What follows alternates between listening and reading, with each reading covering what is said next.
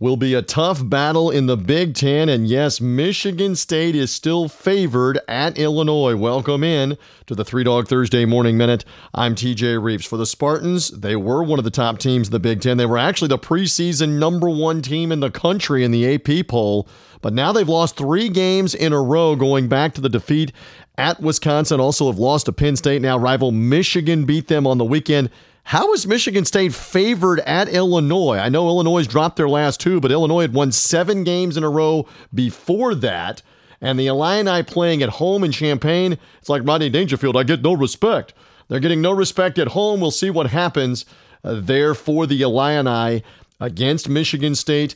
We're going to talk more about this and the outcome and much more for the weekend in the Big Ten on Three Dog Thursday. Go to three dog thursday dot com. Subscribe to the show on iTunes, Spotify, Google Podcast, wherever you find podcasts. Search for Three Dog Thursday. And thank you for finding us here for the Three Dog Thursday Morning Minute.